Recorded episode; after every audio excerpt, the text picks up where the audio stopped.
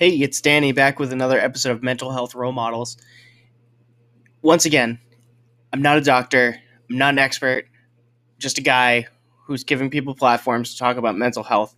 Please, if you or a family member needs help, call a medical professional.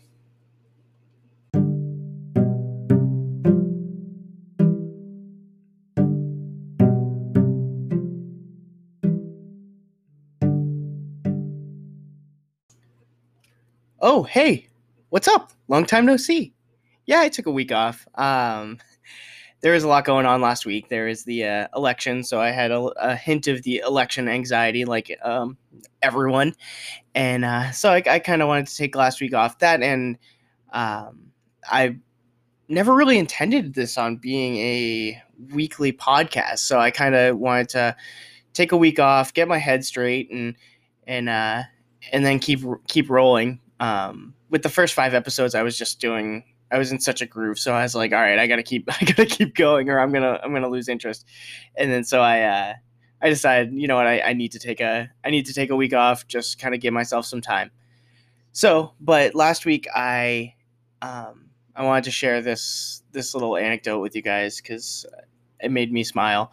Um, so like i always say everyone's kind of a work in progress. Um, i'm a work in progress. Yeah i have a freaking podcast about mental health but i am a serious work in progress. Like i have my up to my up my ups and downs. It's it's a it's a fun roller coaster i guess.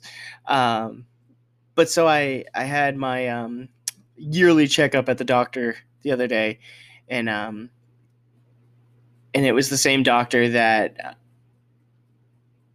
that I first met with a few years ago when I when I really kind of hit rock bottom, and um, she was the one that got me on my on my meds, which helped immensely.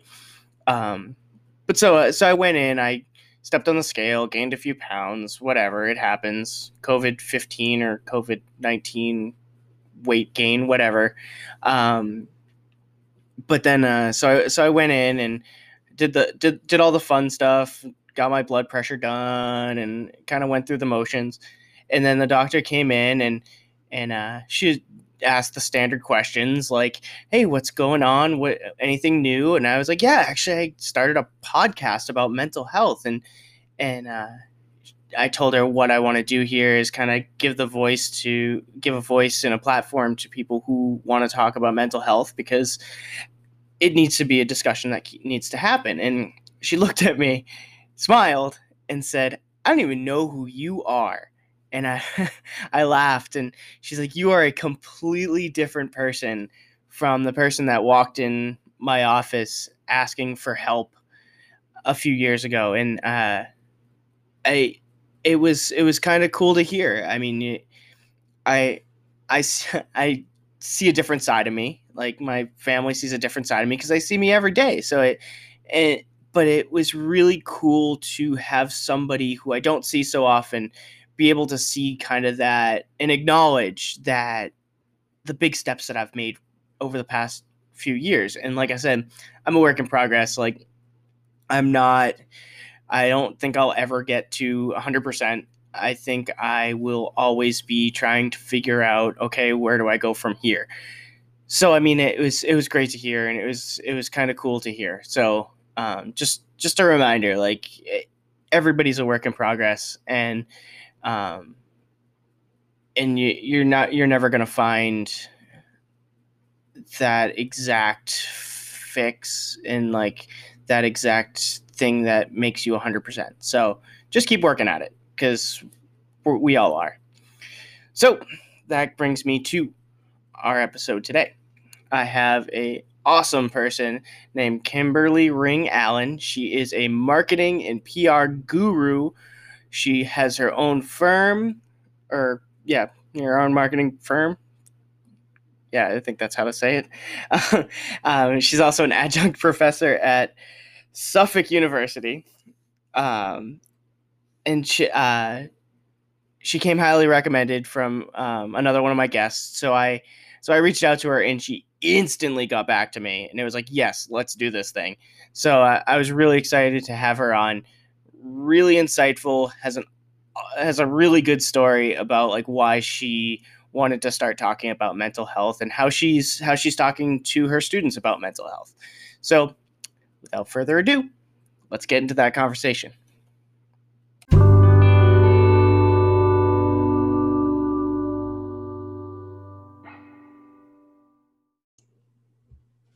Hi everyone. I'm back. I'm back this week with Kim Ring Allen. Kim, how are you?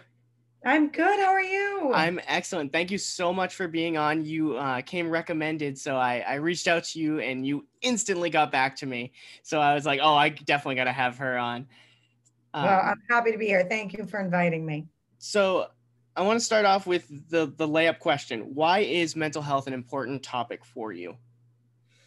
Yeah, you know, for me, there's a couple of reasons. You know, one, you know, I grew up, you know, my parents were in the silent generation and mental health, mental wellness, depression, anxiety, those were things that weren't accepted necessarily. They definitely weren't discussed.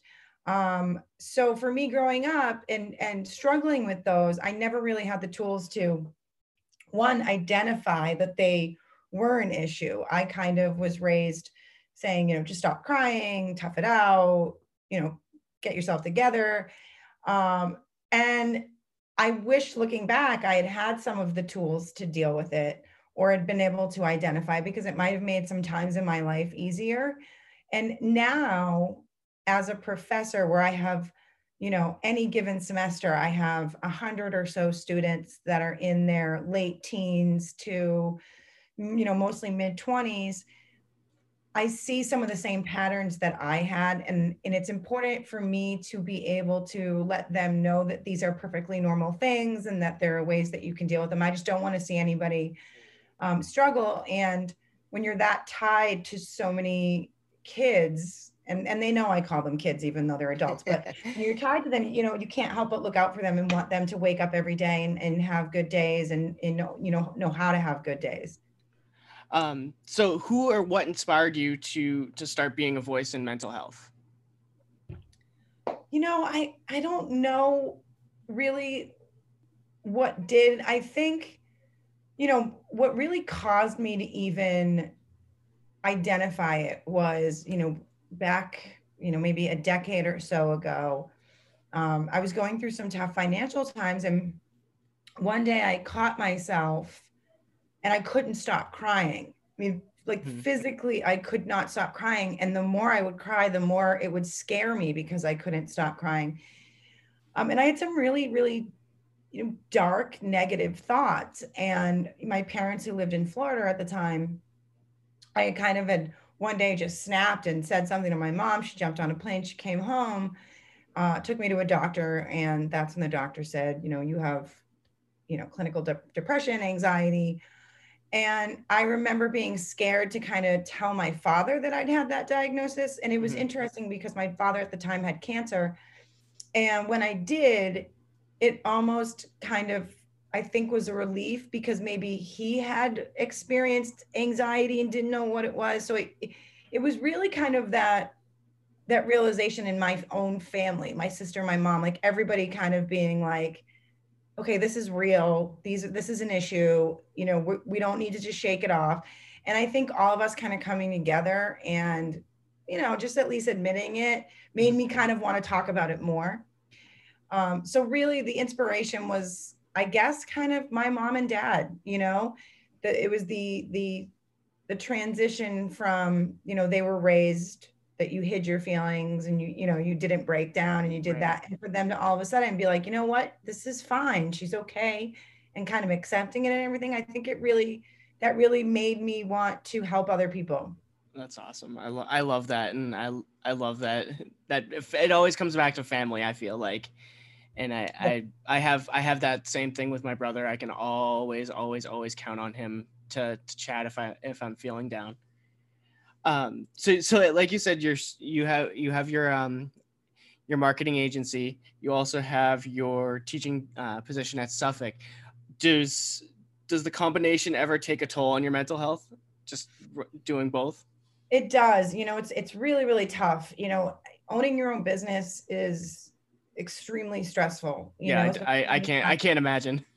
Yeah, you know, especially you know in times like this, and you know, for example, when you have a staff that relies on you for their well-being in terms of money and security, um, but also you know, PR is a very cutthroat kind of fast pace, so it can get super hectic and um, it's it's difficult to deal with. And then on the flip side, you know, at night teaching at Suffolk, especially now during COVID, and you're seeing, you know, kind of the stress in the students' faces and the worry about them getting a job and scared of kind of what the future is going to bring.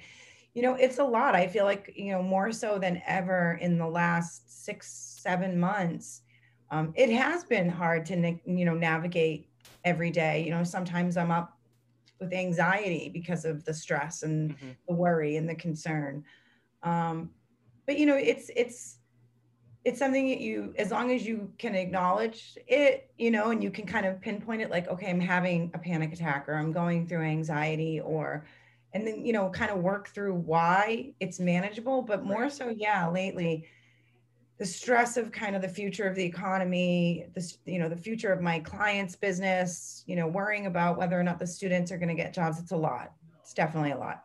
So you live in breathe the world of social media um, do you have any advice for people who who depend on social media and, and kind of um, navigating those waters in terms of maintaining their mental health?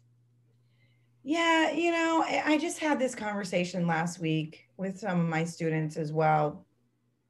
Social media by design is meant to connect people and do all of those things, and which is great. But at the same time, the, the algorithms put in place behind it are also their job is to serve you up certain mm-hmm. content. And you know when everything's great and happy and dandy and they're serving you up that positive content that's great. But like for example in terms of the election last week where everything was so chaotic you're being bombarded by messaging that can kind of trigger it even more. Right. So i always say to take a step away from it you know, especially if you already feel yourself. Sometimes, you know, when you struggle with any kind of anxiety or depression or something like that, hmm. it's sometimes difficult to sit in your own skin. And so your natural reaction is to kind of grab your phone and mm-hmm. start scrolling and looking through and and sometimes that's not always the best thing because sometimes the smallest thing can keep feeding it into it. So I always say the best thing that you can do is make sure that you put time aside every day, multiple times a day, every morning, every afternoon, every night, especially before bed, to put your phone down, take a step back, kind of just breathe fresh air, get the sun on your face, move around, get those endorphins going, and it will be better than that 10 minutes of doom scrolling, you know, through Twitter or Instagram or something like that. I love that. Um, it's funny. My career is social media. Like I'm, I'm engulfed in it. And a few months ago, I took a break. I, I wiped out my Facebook for a little while and I shut it down. And my, my dad asked me, he's like, why, why not just take the app off your phone? I was like, I can't. You don't understand, yeah. but I can't. So it, it it's actually kind of it's kind of cool listening to you say that you've got to take your breaks too. But it's you know I'm everybody has that kind of knee jerk reaction, right? Like I got to delete my Facebook, I got to delete my Instagram, and that you don't necessarily have to. And sometimes if you just kind of congratulate yourself on the control of just not checking it for a certain period of time, it can kind of give you a positive rush that right. sometimes you need. Um, you know, I don't know that anybody needs to not have social media altogether because at the same time, social media is a great connector. And sometimes if you're not feeling like you have support, there's a lot of times that social media can come in handy. You know, I'm up sometimes with anxiety and, you know, I try to sleep, but sometimes reading the news or anything like that. It just kind of keeps my mind occupied. And what I'm finding is that you're never alone. You know, sometimes I'll tweet out at like two o'clock in the morning that I'm going through anxiety, and there'll be like three of, you know, people that I know kind of coming back at me, and we'll have conversations, and it'll be enough to kind of calm you down a little bit. So I don't know that anybody necessarily needs to completely eliminate it, but but a Mhm. little detox now and then is a good thing. I, f- I feel like that's good in any case, pretty much. Yeah. Um, do you have any advice for people who have depression or anxiety that might not be ready to open up about it? I think you know the if you if you the most important thing sometimes is isn't that you have to admit it to somebody else or that you have to you know you know get somebody else's opinion on how you're feeling sometimes just acknowledging is the right first step. You know sometimes um when i was young i would feel panic attacks kind of coming on and i didn't know what to do. And i think to, in today's generation with the amount of information that's out there and with you know it being so widely accepted i think if you yourself can you know first come to you know a conclusion that you know what? I, i'm not feeling okay and i can't seem to control it. So you know acknowledging it first kind of then opens up the door where you're you can decide like i don't want to feel like this anymore. Mm-hmm. So what can i do myself to stop it? And if you can't stop it yourself you know who can i lean on? So i think the first most important thing is it's okay for you to admit yourself that you're not okay. You know it sounds cliche and we say it all the time but you're the one who's in charge of your future so if you can acknowledge that it's okay that you're not feeling okay if you can you know break through the clutter and say to yourself I feel sad. I feel angry. I feel anxious. I don't know what's happening. Like, I think that kind of self awareness is important before you can even talk to somebody else. Kind of finding peace within yourself that you're not feeling okay will then kind of present opportunities for you to feel better. Well, that makes me just want to run through a wall. That's all. you you have you have a way with words and inspiring people, Kim. Well, thank you. Thank you. That means a lot to me. Uh, thank you so much for coming on, and I hope uh, I hope people are as fired up as I am right now. Anytime. I'm happy to come on again. Appreciate it. All right.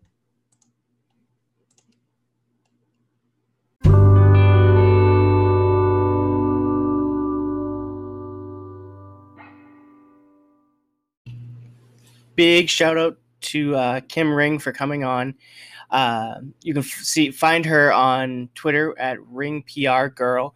Um, she's awesome. I very inspirational. Like like I said at the end at the end of our chat, um, her talk about like it's okay to not feel okay and you finding your peace and your self awareness. I mean, like eh, that's awesome advice. I mean, you have that's that's the first step in in making yourself feel better and then you can find someone who you can lean on and like i mentioned in in the eh, to her in the podcast um my brother is kind of that person that i always know i can lean on. I mean obviously i can lean on my wife too but i don't want to just dump all my emotions on her while she's trying to figure out navigate like with all the kids and stuff so i I, ha- I have my brother, I have my mom, I have my dad, I have my wife, I have people that I can lean on, and and having after finding my way on my own and admitting that I kind of wasn't happy, it, it it helped and it it really did open the doors to having those conversations. So Kim's right. I mean, find uh, find your self awareness, and that's that's the first step for you. So, and that's that's gonna do it for this episode. Really, um, I I want to remind you, please, please, please, um, leave some reviews, leave some comments. Um, it's it's really helpful to me. Shoot me a DM or whatever, and and let me know what you think. Uh, if you have any suggestions for people I want to talk, you want me to talk to, I'm I'm running out of connections here. I'm I'm I'm uh, I'm trying to figure out. I have I have a few messages out to out to people. Hopefully hopefully I hear back soon. Um, but I, I'm I'm always looking for recommendations. If if you have somebody that I want that you want me to talk to, um, as always, um, I'm saying um a lot. I don't know why I'm saying um a lot. Uh, the suicide prevention hotline is 1-800-273-8255 Um, I said it again. It, it kind of reminds me of the episode of How I Met Your Mother when they when the college kids are having the drinking game every time Robin says "but um." Now I'm now I'm realizing how much I'm saying um. So I guess that's uh, my cue to call it quits on this episode. And as long as you guys are having are, are listening, I'm gonna keep the conversation going. So I'll I'll uh, talk to you soon. Take care.